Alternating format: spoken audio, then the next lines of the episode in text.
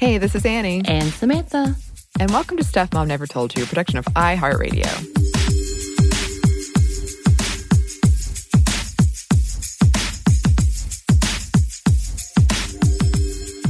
Today, we're talking about love. Love.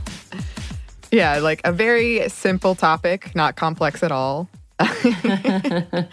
and uh, both of us have definitely had the song What is Love stuck in our head for weeks. The entire time.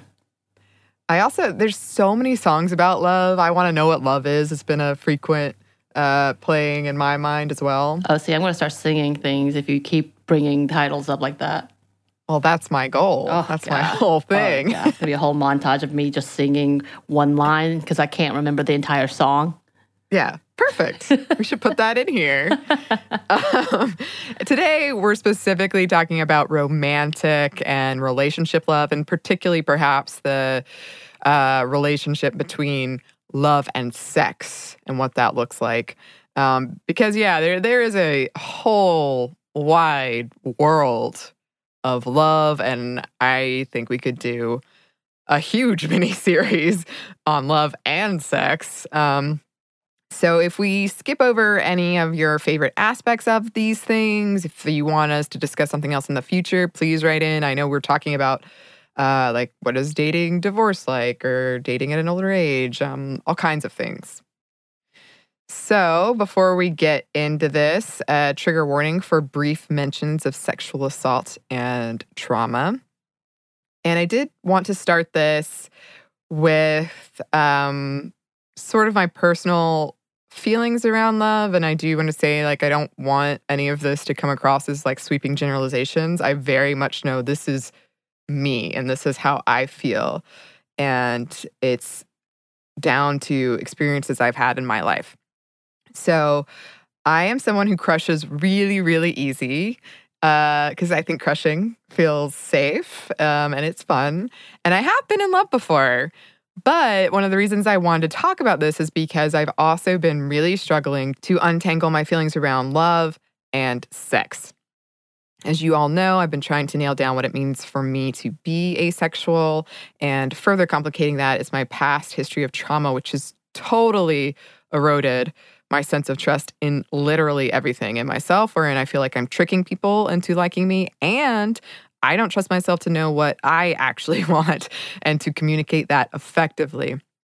I also don't trust other people to be honest with what they want. And I frequently feel like I'm playing a game wherein I don't know the rules of that game. Like there's a level of communication going on that most people seem to get, but I do not get it, which feels very, very unsafe to me.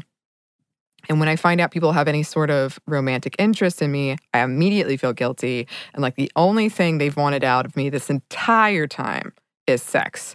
And this manifested in a recent conversation with a friend of mine where I was saying how whenever I realized that someone had interest after years of friendship, I felt like everything had just been a trick to get sex. And that was how they saw me, how I'm afraid all of society sees me like a sex object, and that's it. And she said, rightfully so, that you can care about someone and you can love someone with no strings attached, even if you would like a physical relationship, uh, even if they don't feel the same way. And it was just so opposite of how I see things.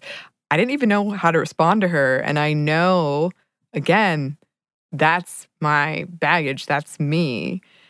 And on top of that, as someone who doesn't want to have sex, I have a real fear around in any way misleading someone that I might. And since in my mind, I think in a lot of people's minds, sex is a part of a healthy relationship. And yes, I know it doesn't have to be, but I think most people think of it that way. That means I'm afraid that saying yes to a relationship is putting me in danger, even if I'm upfront about all of this, which I usually am, and the other person says it's fine.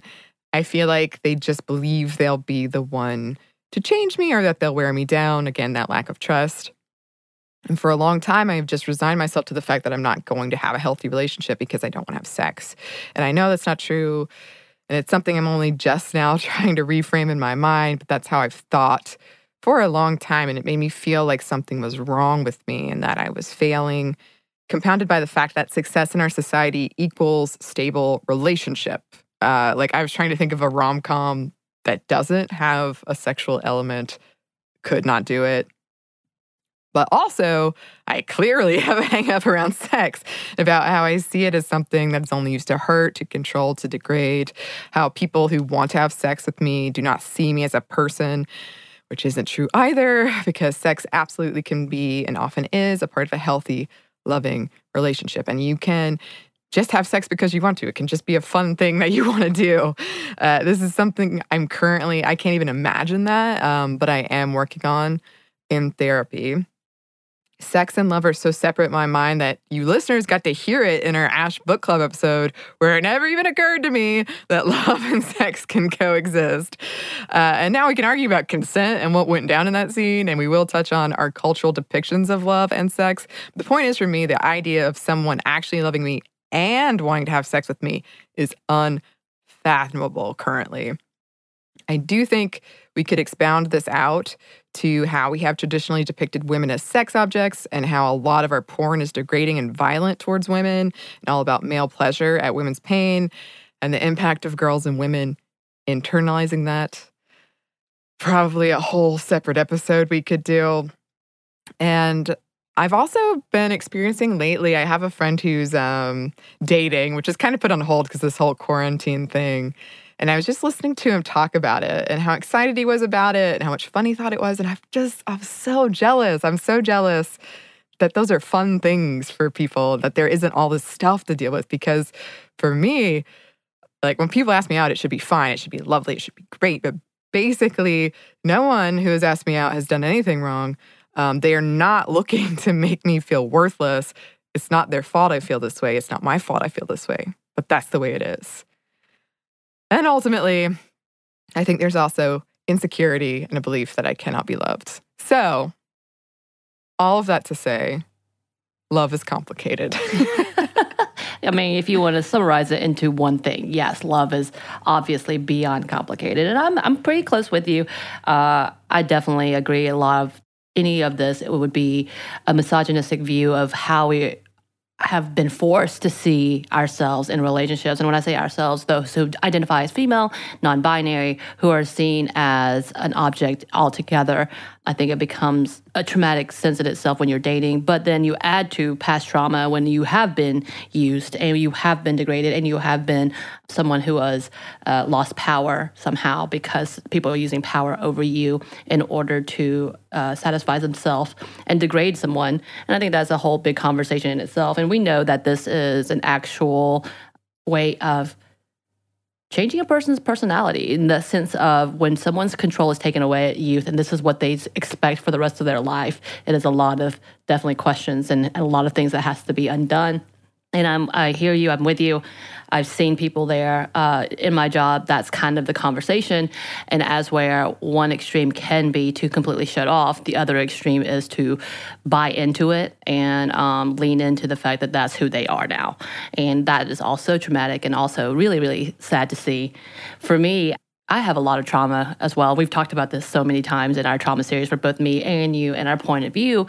Uh, I have a lot of attachment issues that I had to try to start working on in high school, in middle school, when I came to the US outside of uh, being adopted. And I think a big portion of my past is also not to trust and not to believe that something is real. And I think also for me, I'm a very literal person when it comes down to many things. I'm very analytical as well, and I can get metaphors. However, for me, when I see and think of love, it's not just that feeling of you being nice to me. I need to see it. It needs to be consistent. And consistency is what brings me to be attached to you. So when you have me as a friend, I'll be a friend for life. It takes a lot to push me away, but when I'm done, I'm done. Um, mm-hmm. And I'm even less forgiving in a romantic relationship. I absolutely will turn away from someone if I feel like there's a chance of rejection and or mm-hmm. a chance of abuse of power so I think there's a lot of that conversation too. And for me, I'm trying to navigate even today, almost in my 40s, what the hell is love? I have actually gone and surveyed my friends and asked them individually when they tell me they've told someone they loved them. I was like, how did you know? What makes what made you say you love them? What is it about them that you're like, yes, I love you? And I kind of sit there and wait for them to respond. And of course, they kind of look at me with this baffled look of like, of course it's love. What are you talking about? We've been together for a year. We've been together for, you know, three months. I, even more so when people say that they've been together with someone for two months and they say, I love you. I was like, what? Are you sure? Mm-hmm. are you are you real sure? You may want to go back and think about that, which is completely me projecting because for me, I had never ever said I love you um, to a man or to a partner or anyone in a romantic idea until just recently, even. And it's kind of like, uh, and it took a literally years of bargaining and figuring that out for myself and with that person as well. Now, again, for me, I'm with you. Sex and love did not necessarily equate, and it wasn't in, in one thing. And I even came to the point of being, this is too hokey. This is ridiculous. Mm. Like making love, it makes me like that phrase makes me cringe so hard. yeah, I hate it. I hate that phrase in every way. And it's like, it's kind of like you know those trigger words. They're like, oh God, why did you say that? That phrase is definitely one of those things that I'm like, oh God, why did you say that? Because that doesn't make sense to me. And even still, like I'm in a fairly normal partnership right now. I say fairly, nothing's really normal in that, you know, we're trying to grow together and learn together, but it still does not equate necessarily. Um, and I feel like for the longest time, I didn't have sex until I was Liz Lemon age, like 26, I think. Um, and a part of that was uh, so many things. Again, trauma, uh, insecurities, as well as a fear of what that seems like of being that open and vulnerable. Because every act of, to me, what uh, sex is and the intimacy is very vulnerable. You're you're showing yeah. a part of yourself that you may not have ever wanted to show anyone. Like I, I not able to see. Shoot, I'm looking at myself with a double chin on them. I'm like, ah, why am I looking at myself like this? But it's kind of that level of trying to bring and mesh those two things together. And my assumption has always been it's all about the sex. It, it yeah. is, and I think that's part of the whole patriarch in valuing and the, what is the value of a woman, what is the value of those feminine traits, and it is for pleasure, it is for uh, oppression, and it's kind of all of those things. So it's it's really a twofold, very hard thing to understand, and that's kind of the conversation you and I have had many times about sex and unfolding the power of sex and why it's important to break down those thought process and break down the fact that women can enjoy sex. Those who identify as female who have for so long felt like they're being used or they're using it for something had to let go of that fact of being like, oh, this can also be for me and about me. Okay. Yeah and I think that's a whole conversation. And that's until feminism is no longer necessary. And I say that in the sense of the movement and the word in itself being such a cringeworthy thing for many of people who think it's about women hating men. And mm-hmm. until we can make the idea, this misogynistic idea as a whole, until we can recognize it in our everyday life and everyday social commentary and everyday understanding of our own selves and our own bodies, I think it's still going to be really hard to let go of the fact that sex is not about power.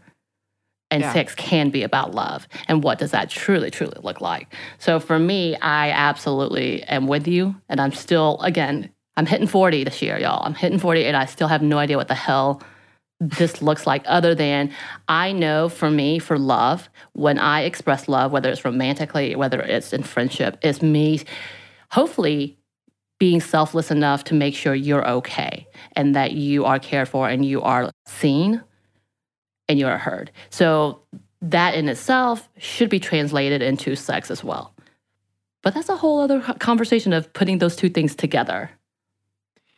Yeah, and I did want to go back to one thing you said because I do think um, a big part of love is vulnerability, and uh, in the longest term relationship I've ever had, I remember having this moment where I was I was sharing these like personal things I'd never really shared with anybody.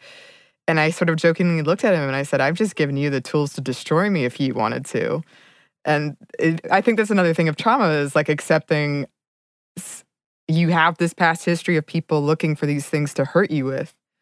And you're having to trust that someone won't do that. Right. And um, sex is very vulnerable as well And then I think along with all of this, I have uh I know I said in a past episode, I think being creative is really analytical. And when I need to get into a dark space really quickly, I have what I call a, a nuclear thought. And all it is is primordial unworthiness, just Mhm. feeling absolutely unworthy. And I think when you have that in you, it's hard. If you can't love yourself, it's hard to accept love from other people. Right. Right. And so, I think and I think I would add to this caveat because I've had this many a conversation because on the outside, I have a strong personality. I will defend the weak till to the death. Like I will absolutely go after someone. I'm a fierce and loyal person, and I'm a fierce individual in itself. If I think you are in the wrong and you are, um, and when I say you and I think you're in the wrong, I'm saying you're being oppressive. I'm saying you're being um, racist. You know, any of those things, I'm going to come at you real hard. And because of that strong personality, when I have made the statement before, which you just did as well, that I don't think I can be loved or I am lovable, that people oftentimes kind of, people who have never been into this level of have had their power taken from them and have had their own bodies used against them and or have had their own feelings insecurities used against them to this level that is paralyzing don't understand why you can't just shake it off yeah. um, and just for a lot of the people because i know we've got some damn strong listeners and i love it i love how strong you as our audience are because you are fierce. You are finding out who you are if you don't already know who you are. And I love that. But I also know sometimes having that on the front, people pass by to see, oh, you can handle it. And that's not Yeah. necessarily the case. And oftentimes these are this is the kryptonite in our lives. And I remember I had a really good friend who is I I love her. I love them essentially because they are so strong. Mm-hmm. and they just can't understand why you can't feel the fact that they are confident in who they are. They know themselves and they're willing to stand up and just, you know, are able to do that. And then like, why can't you? And it's just the whole conversation of that past trauma, that past, not even just past trauma, just current insecurities, anxieties about yourself have a lot to do with the fact that these things cannot connect in your brain especially when you're trying to make sense of it as a literal term. And I just wanted to point out for both that A, those who are like me, who feel strong, we see you, we know that there's that vulnerability, and it's hard. It's hard to see that. And B, for those who are able to see themselves in that light and are able to give that, please show people how to do that. Talk to people and, and encourage them how you can do it. Like, it's not about bragging, it's about finding who you are. And that's wonderful, I think. Yes. Oh God, there's so many things. Obviously, we just opened up a whole big box of things. But let's go ahead We and did. start with definitions. Yes, but before that, uh, did want to say we do want to recognize that for some people, uh, for one reason or another, physically can't have sex is very painful. We see you as well. Yes. See you as well. And yes, and that's also the conversation of why it's not necessarily important to equate sex as the only way of communicating love. Yes. Yes. Ah, but all right. Yes. Definition right, time. Definition time. Here we go. So, Oof. How would you define love? Well, the ancient Greeks had seven different words for love, and we know there's a lot of different words.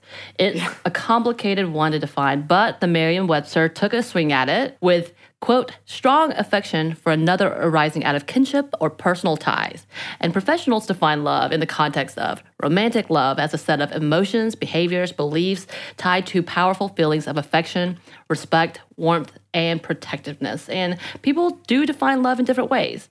Some hallmarks are things like putting someone else's well being above your own, intense attachment or need, and in structural terms, choosing to commit to someone through marriage and or by having a child with them. And it can look different for different people and across cultures. Love is something that cannot be turned off. You often can't control it. And also you can have an orgasm without love. Just just a reminder you can buy an orgasm and at this time i think a lot of people have yes. Um, but you can't buy true love. It is mostly unconditional And sort of going off of what Samantha and I were talking about um, recently in therapy, my therapist told me about trauma bonds, and we'll probably do a whole episode on it, but wanted to include a brief overview just because I do see this really often in my friends and in myself.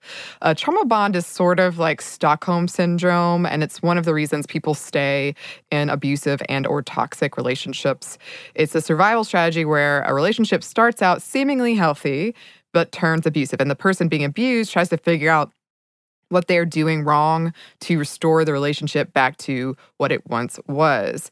Trauma bonding is a type of attachment that comes out of years of abuse or traumatic experiences. If that abuse came from someone who was taking care of you as a child, who loved you but also abused you, then the ideas of abuse and love can get tangled up together. And to feel loved, you feel like you need to feel abuse. Right. And with that, trauma bonds, we can delve into the idea of familial abuse patterns, which we kind of talked about in our trauma series, the same in referencing children who witness domestic violence will often attribute that as normal and a twisted show of relationships and love, and will often fall into similar behavior in their own relationships, which you just kind of mentioned.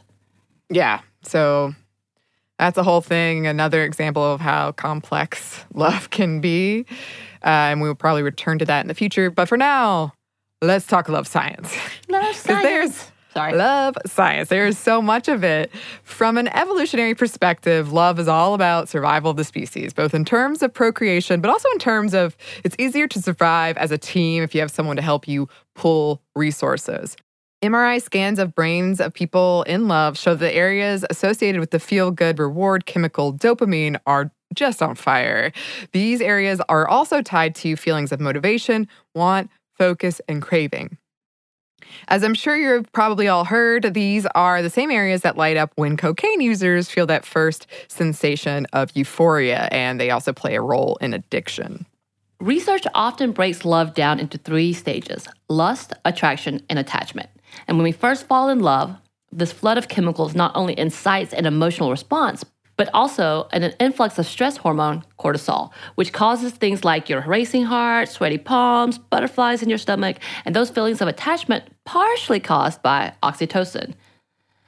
Vasopressin is also in the mix, which might be behind some of the feelings of sexual monogamy, empathy, and trust, which is interesting. And other studies suggest that how the heart reacts under stress directly influences how the brain processes emotion and therefore the level of power we assign those emotions. So, estrogen and testosterone are also involved, particularly in sexual attraction. I find it really, really interesting that our bodies respond similarly to a threat. Because love is all about vulnerability, as we said. So it makes sense. It makes sense. I always attributed, uh, this is too much, but I'm going to say it. One time I was like, I think I actually tweeted this a long, long time ago about how I felt like uh, sometimes when I've, I have a crush, it feels like also the same feeling when I need to poop. the same Interesting. stomach feeling. Just saying. I wonder what that what that is. The correlation is for me. Yeah. So I have a, and I still am not able to explain this. If any listener could write in and explain it. When I was like in middle school, I, at the time, we called each other on the phone. I called her and I said, Look, I think I just had an orgasm. And she was like, What? and I said, Yeah, I'm watching like my crush on TV. And I just felt this like really powerful swooping feeling everywhere and it wouldn't stop. And I still get that. Like when I crush really hard, I can just, it's like a swooping. Um, and I don't know. I, I thought, because it's not butterflies in the stomach, it's a different thing. Yeah. It's way more powerful than that. Right. Um, I, it's not an orgasm. I didn't know back then, but uh, now we know.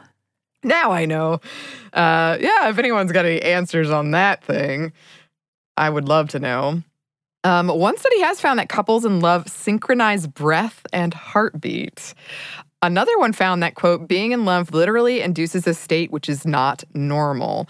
And another one found a correlation between thoughts of a loved one and decreased activity in the reasoning and judgment area of the brain.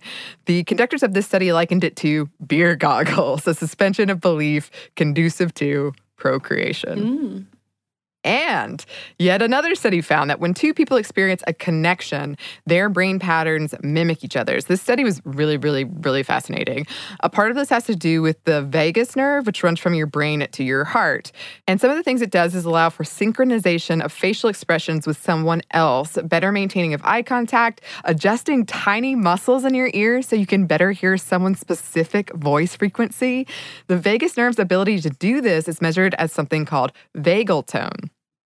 A high vagal tone means more chances at connections with others, more chances at love potentially. A study looking at loving kindness meditation found that people can significantly increase their vagal tone if they put their mind to it. Basically, if you think about loving someone else, you kind of can increase your ability to love someone else. Uh, beyond just having more meaningful connections, several other health benefits are linked with high vagal tone. And one thing I want to say about this study, I highly recommend reading it. Um, it was trying to reframe how we think about love entirely. And it was saying, like, you can feel love with a stranger for two minutes. It's the same feeling. It's just not the everlasting, like, I'm going to marry this person or whatever, be with this person forever. But you can still experience love, even if for a short time for someone else. It was really cool. So if I ever meet Chris Evans, that's what's going to happen. It's true love, but only for two minutes. okay. I just wanted to rem- remind myself and put this out there to all the world. Yes. so, the first pheromones we discovered in the 1950s, a chemical female silkworms gave off to attract males. But as of yet, we have no strong proof of a human equivalent, which are we still doing those research yet? Do you know? Yeah, I know people are still looking into it, and there was some kind of inconclusive research that suggested that uh, there is a in the sweat gland of men, I believe, there's something equivalent to pheromones. Um, pigs have the same thing, and that's how they use truffle pigs. By the way, uh, you can check out Savor episode for that. Okay, then. there's no definitive proof, but yes, science is ongoing, looking into this for sure. So, and I was thinking about this before because when we were talking about the two minute love like moments, lust can be confused with love. It involves similar chemicals, and I feel like that's been said, and people kind of already know that. Uh, the main difference is the emotional connection, one that lust can eventually lead to. Yes, going back to those three stages, a lot of researchers divide it up into lust, attachment, love. Right. Um, and there is a difference between lust and attraction. They are very closely related and often do happen in tandem, but they can occur separately. Chemically, lust has more to do with testosterone and estrogen, while attraction has more to do with reward pathways in the brain, dopamine, norepinephrine. Uh, these chemicals can give us a sense of euphoria, excitement, energy, giddiness, and also decrease our appetite and make it difficult to sleep. So if you've ever been unable to eat or sleep because of love, the science behind it. At the same time, the level of serotonin decreases, which might explain the almost obsessive feelings in the early phases of love. Too much dopamine is what can lead to things like jealousy. I wonder what happens with heartbreak because for me, that loss of sleep and appetite happens if I'm heartbroken. It's probably very similar where it's like you're still feeling those things, but you now you've been cut off. Right. So, sexual arousal has been shown to switch off regions of the brain involved in rationality and critical thinking and self awareness. Some academics speculate there are two types of love love and erotic love. While love is all about the other person, while erotic love is about wanting something for yourself. Yes. Which is also interesting. I love how much science there is around all of this. There has to be. There has to be. And there's also a lot in our pop culture about all of this. And we'll get into that. But first, we're going to get into a quick break for a word from our sponsor.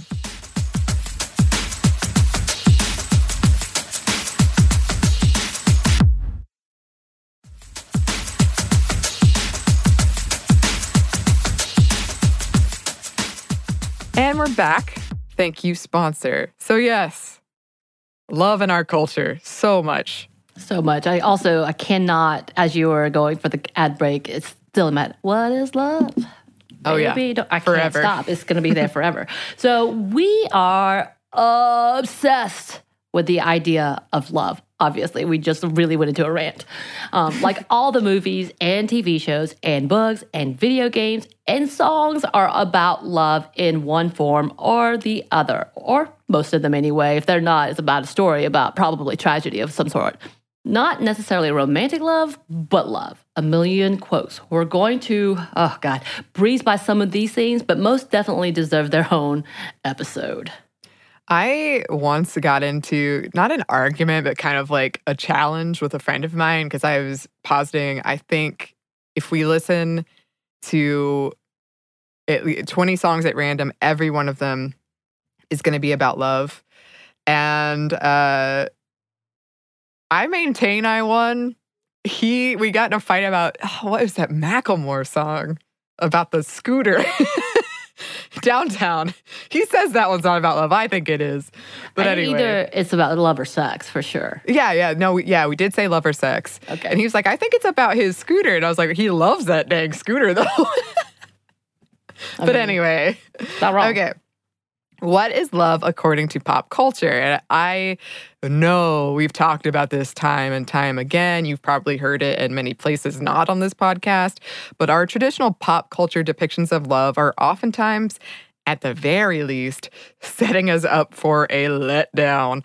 Or at the worst, romanticizing obsessive, stalkerish, jealous, possessive behavior the idea of getting the girl and entitlement, if you put in the time, rape and wearing someone down, painted as acceptable behaviors, this all contributes to rape culture and an unhealthy view of what love is.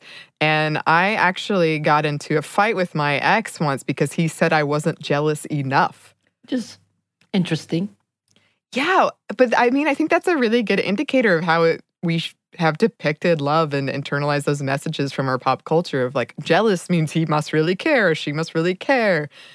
But it's not healthy. That's not a healthy thing. No. Uh, I would please no.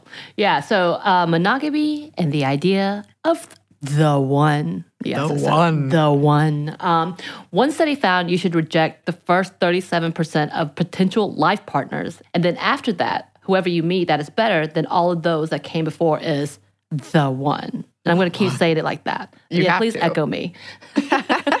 if you're thinking of implementing this into your life, the first step is figuring out the maximum number of people you want to date in your lifetime. And I can't imagine what that looks like with online dating right now. Like, Oh, it's sure. endless. It could be endless. I've definitely been, when I first started online dating, I went on, I want to say like four dates within two weeks of, with different people. Wow. Yeah. yeah. So. I feel like this is a movie character. She probably already exists, but who is like really like making a list of, you know, doing the math, doing like Yeah. calculus level math. And she's on a date with someone and she's like, well, I'm sorry, but you're within the first 37%. So right. it's not meant to be. So, Sex in the City, it is, I feel like one of the things, and I do love the show, uh, it's definitely not dated well, just so you know. Uh, but you have each one of those different characters with different personas. And one of the characters, Charlotte, was kind of that methodical person, was reading all the books on how to get husbands, or reading all the books on who she should hang out with, and in order to get those perfect husbands. So, yeah, definitely, those characters do exist. Um, and, and did want to put in here again, we're breezing by these things that should definitely be entire episodes, but love can be expressed in all kinds of ways outside of this traditional monogamous way. Open and polyamorous relationships can absolutely be loving and healthy. And I actually started wondering about how people in poly and open relationships are doing during quarantine. So if anyone wants to write in and let us know, please do. Definitely a future episode. Um, and then love at first sight. This is something that's pretty popular in our pop culture depictions of love. Um, it is possible. There, there are uh, studies into it, and then there is a lot of anecdotal evidence of, you know, I saw this person across the room, and I just knew, and then they fell in love. Um, it's also possible to have short bursts of love for someone, like we were saying earlier, but not be in love. In my personal take on this, I think it is possible, but it's a lot rarer than perhaps we think. Right. I wonder if this is the whole romantic could have been notion. Oh, yeah. You know? yeah, yeah, yeah. Mhm. Um, there's also the idea of love languages. And in 1992, Gary Chapman published the book, The Five Love Languages and How to Express Heartfelt Commitment to Your Mate. So the basic premise is that people express and experience love in five ways, which is very narrow. Um, words of affirmation, physical touch, quality time, acts of service, and receiving gifts. Chapman thinks each person has a primary and secondary love language, and the key to healthy relationship is to know and understanding the love language of your partner or partners. So, Annie, do you know yours? Did you ever take this test? I actually just took it for this episode. I feel like so Chapman has released several books after this, and for Yeah. some reason, I feel like love languages, maybe like four years ago, was a big topic of conversation. Everyone was talking about it. I feel like it comes back up again. Yeah. Yeah, yeah, yeah. Um, I took it and I got I was tied between quality time and acts of service and words of affirmation was like really close. All right. So I would have absolutely said quality time for you at the very beginning.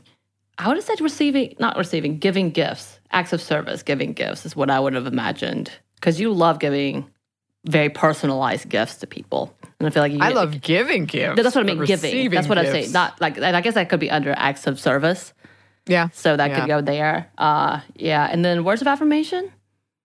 Yeah. Yeah, Yeah. yeah. for me, mine was absolutely acts of service. Actually, that was my very top one. So you know, I love you if I'm doing things for you or uh, making sure I, I'm taking care of you somehow. And then I think the second one was uh, uh, words of affirmation, and then Yeah. the third one was quality of time. So we're yeah. Yeah, yeah. Uh, so this was a long time ago, and I was like, yeah, that is that is me to a T to a certain extent, and I think that's a lot of uh, people who work in nonprofits and industries like that. That's kind of our thing. Mm-hmm. But it's, it is it's very religious. I do remember that because this was during my religious phase. Um, it was a very long phase, uh, but yeah, I still think there's some truth to it. Of course, I do think it's too easily scaled down. Sure. But, yeah. kind of reductive. Yeah, I do. I think I appreciate the idea of because I've definitely had a moment of realizing what I see is like this powerful thing. Maybe someone else doesn't like, and that's fine. but it's good to know, like, oh, okay, you these things are more important to you, and these things are more important to me. And as long as we get that, right. um, all right. So meet cute and flirting. I did not know what know what meet cute was. I love that we're coming back to make cute so often because I had to explain that to you, and your face going, "What? What's that? What?" I totally get it now. I thought it was like a dating app or something. Which would be Uh, a great dating app. Meet cute. Um, a 2004 analysis of flirting literature found six main motivations behind flirting. And oh my gosh, we have to do a flirting episode in the future. Yeah, Um, one, trying to have sex, fun, exploration of potential relationship, trying to increase intimacy in a relationship, self esteem boost, and using it to get something from someone. Uh, this analysis also identified four main types of flirts.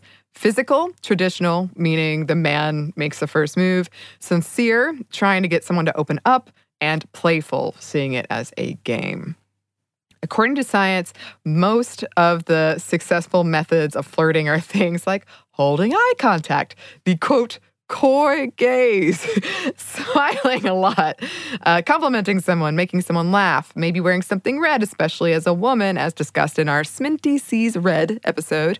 A majority of flirting, I think almost 70%, is body language. So, uh, I remember when Hitch, the the dude that the movie Hitch is based on, the Love Doctor, I think he's called. Um, he came to my college and he said something like asking someone what was something really fun that they'd done recently, so they'd associate fun with you.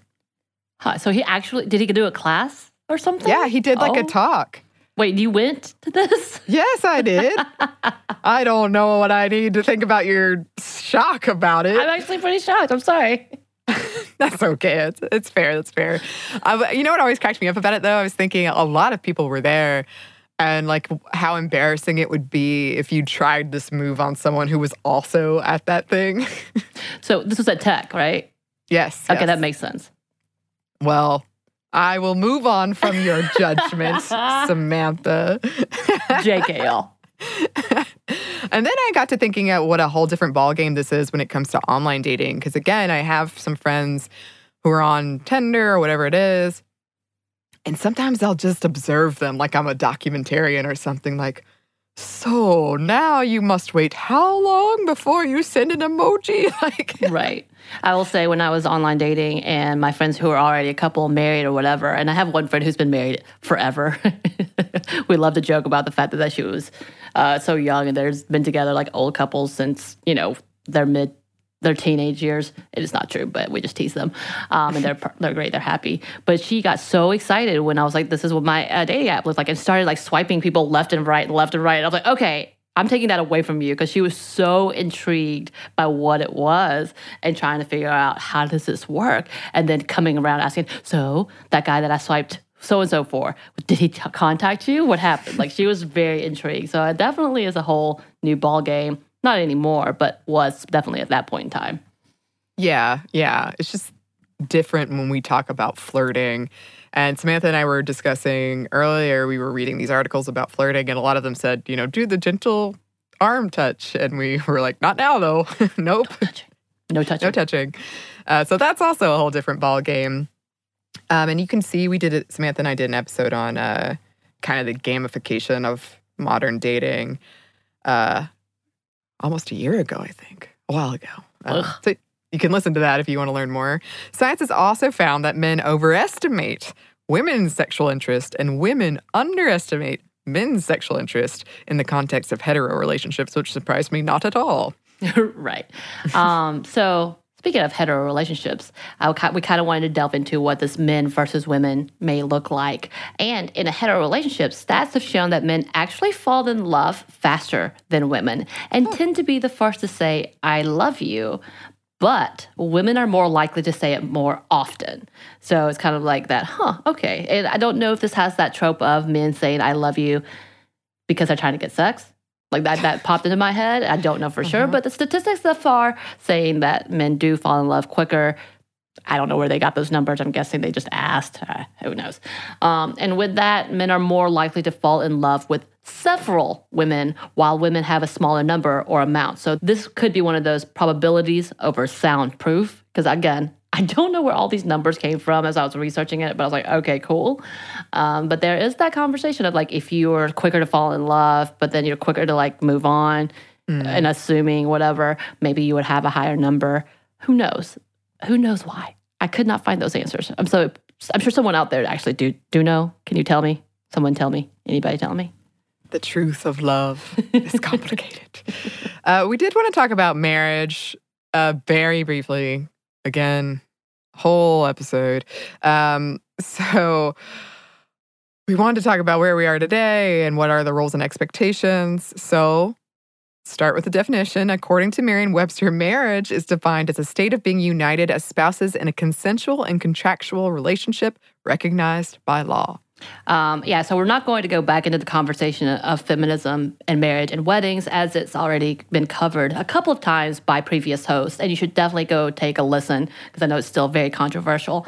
But we did want to go quickly over some of the connotations of marriage and women today. Yeah, and as you you might guess, when you're researching the topic of love and marriage, uh, as it, as according to women, there's a lot of stuff out there. Uh, whether it's a how-to guide to being happy in marriage, uh, why it isn't beneficial to women, or how to make it beneficial, or I'm sure, like I would bet right now, if you looked at a, if you happened to be out and glanced at a magazine rack one of the headlines on one of the magazines is how to keep your marriage sexy or right. how to keep your man in your marriage or something. Right. Keep that man in that bed. Um, yes. I've definitely seen that headline. So, when it comes down to love and marriage, is there a difference in what is being considered when it comes to this long term contract? It seems there's not too many differences, including the fact, according to Match.com, specifically to the UK, women feel marriage is security in a relationship, not necessarily about financial or economic security, but a level of security in a long term commitment with papers. Yay. They also say that it does seem that men are more hesitant to get married, as the average age of men who marry is 32, while for women in the UK is 30. Interesting side note the average of remarriages or getting married again have risen from 13% in 1960 to 23% in 2013, making it one in four people getting married again who had been married once before. Hmm. Also, something to note uh, marriage has decreased, and there have been a lot of different theories and reasons as to why that might be. In one study, the focus was on men no longer being, quote, economically attractive, as well as possible incarceration of the male population. Uh, this is a generalization, a kind of simplified version of a massive study, uh, while another shows the rise of single life, uh, which focuses on the idea that marriage is no longer necessary.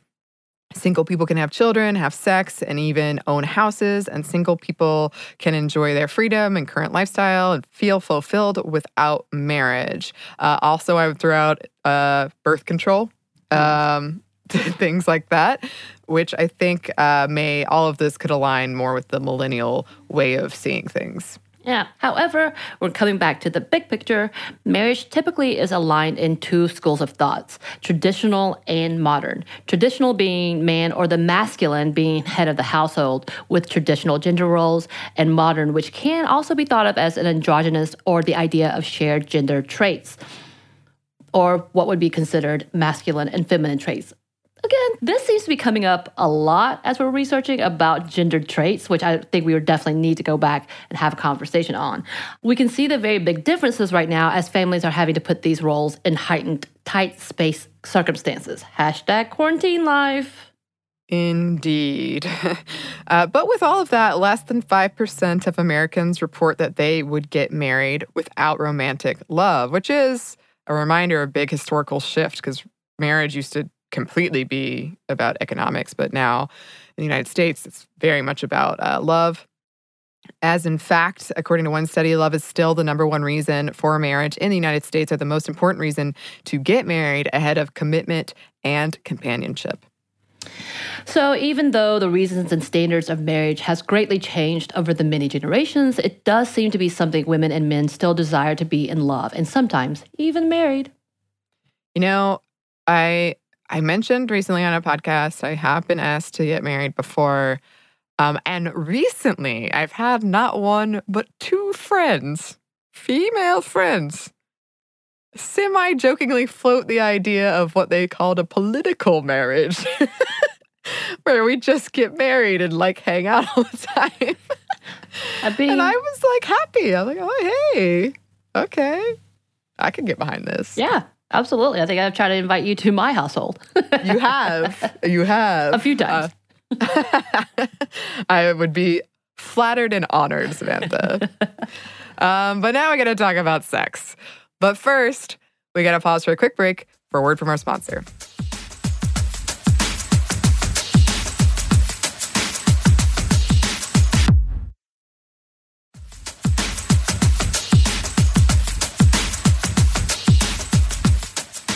We're back. Thank you, sponsor. Can I do it?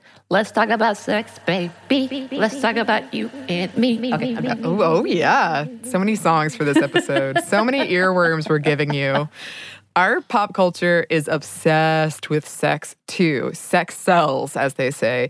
And we have definitely built it up into a huge thing in the Western world. According to some of my friends in Europe, particularly in the United States, um, the media we consume is telling us all the time if you don't want to have sex, and often a lot of sex, something is wrong with you. There are differences in there with what we tell men versus what we tell women um, that if you aren't having sex in your relationship, something is off and you very might well break up over it. We build the first time into something mythical when it's often not. Uh, we build sex up into this amazing thing, and it absolutely can be, but a lot of times it's fine. It's right. fine. So, again, Sex is a very important part of relationships for many.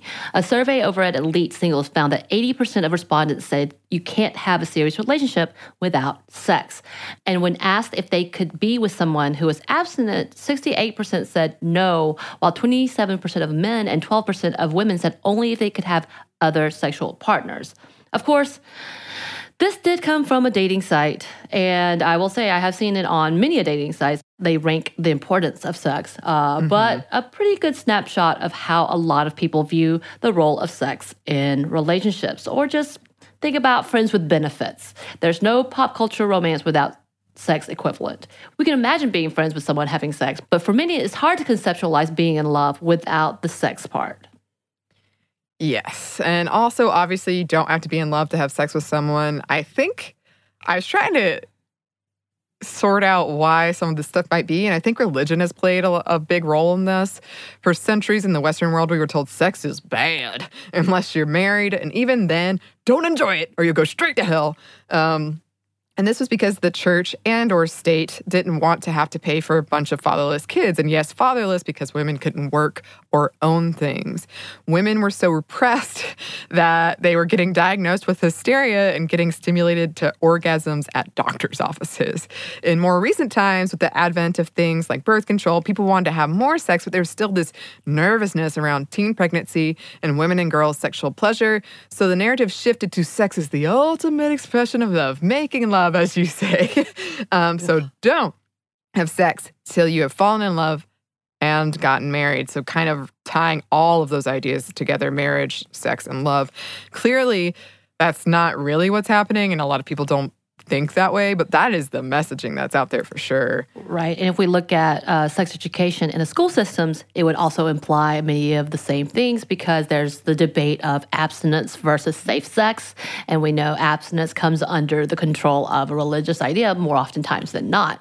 Uh, the idea that abstinence being wait till you find the one that's love. True love waits. Am I right? Mm-hmm. Am yeah. I right? Mm-hmm. Yeah. And for a lot of reasons, sex can be emotional, especially if it's tied with self image and self esteem issues. It can be really vulnerable, which we already talked about earlier. And so often, having sex with someone you know really well and are very comfortable with, possibly someone you love, is more enjoyable. Yes, but clearly uh, that differs. Uh, from person to person. And as we know, also a hysteria around, ooh, hysteria, fun word to use, uh, hookup culture. We've right. seen that too. So all of this is going on. And when you think about it, equating sex with love can actually be really damaging. If you if you think you have to be young and beautiful to have sex, then do you have to be young and beautiful to be loved? If you aren't sexually desirable, you aren't lovable. What if for whatever reason you can't have sex? Does that make you not worthy of love? That's kind of the message we're getting if you think about it, and it's messed up. Super messed up. And another thing, I think feminism and liberation has gotten all tied up with this too, in sort of a murky way. There's this these loud calls of women, women like sex too, and we like a lot of it, and we're horny and we deserve pleasure. All are true. All are true. But I've definitely felt a pressure before to be vocal about how much I like sex, and that if I didn't, then I wasn't a good feminist, that I'm not liberated. So that's not good either. Right. And we've got to understand, once again, I think we've, this has kind of been one of the themes of all of our shows is allow women to be who they are and yes. not what you expect them and think they should be. And that's part of feminism, just being genuinely you, whether it is you enjoy or you don't enjoy, and that's okay. Yes. Um, and as we were researching this, we wanted to add a bit of what women consider sexy. Oh, God. And what I got was a laundry list of ways for men to attract women, including advice about men wearing red, apparently, because, oh. you know, women also find this attractive. I, I, will say, but for me, I like the deep blue. So when I see someone mm. coming with a deep blue shirt or what, I'm like, oh, hi. Look at you. Um, it's just yeah, the shirt. That's just a shirt. I'm like, is that a person? Who are I'm you? I'm just attracted to your shirt. but the thing about this is, it's like the many things that I was trying to find out. Like, what do women find sexy? What is it? And of course, it definitely leaned towards a little more of personality and um, about attraction, about being uh, personable and sense of humor, all of that but more so of telling men how to get women was out there, as well as yeah. telling women how to keep their man. It yeah. was out there, and I'm not gonna lie, I got really frustrated, and I had to close my computer. And I'm like, "Yep, I'm done for tonight. This is absurd," because that was the majority of things being said out there, instead of just talking about what is sexy to women and why is it important that we acknowledge this is okay as well. It was more of how to guys, and yeah. I was very irritated. Yeah, that stuff always annoys me too. And it really annoys me when they're like, women find listening sexy. And I'm like, shouldn't you just listen to people? Right. Like, how far have we fallen where if you actually listen to the thing I'm saying to you, that's sexy? right. That our, again, the, the idea is that women's standards are a lot lower than oh, men. Oh, man. That's a bummer. it's a bummer. Um, and when researching the sex appeal for queer women, it did lend a lot uh, to the emotional and empathetic connection, but also apparently arms. Arms is just as important for queer women as it is to heterosexual women. So there's that. Write in if that's the case. Write Right. in. We would love some anecdotal uh, stories. Right. I mean, true. People like arms. Um, and just to put it out there, it's common for libidos to change and for people in relationships to not be on the same level. That's okay. As always, open communication. Yeah, I found more than one article from uh, mediators and marriage counselors saying, I see this all the time. And like, usually, if they can just communicate and wait it out, it'll be okay. But that, I mean, it, again, that shows how much we have tied together this idea of love and sex. Um, so, uh, there's a lot, a lot to untangle here. Uh, we put in some some of it and uh, our personal takes on some of it, but we would clearly love to hear from listeners um, any of your thoughts on any of this and what you think we should return to in what could be who knows how many part series on love and sex. So please email us at stuffmediamomstuff at iheartmedia.com. You can find us on Instagram at Stuff Mom Never Told You or on Twitter at momstuffpodcast. Thanks as always to our super producer, Andrew Howard. Thank you, Andrew. And thanks to you for listening. Mom Never Told You is a production of iHeartRadio. For more podcasts from iHeartRadio, visit the iHeartRadio app, Apple Podcast, or wherever you listen to your favorite shows.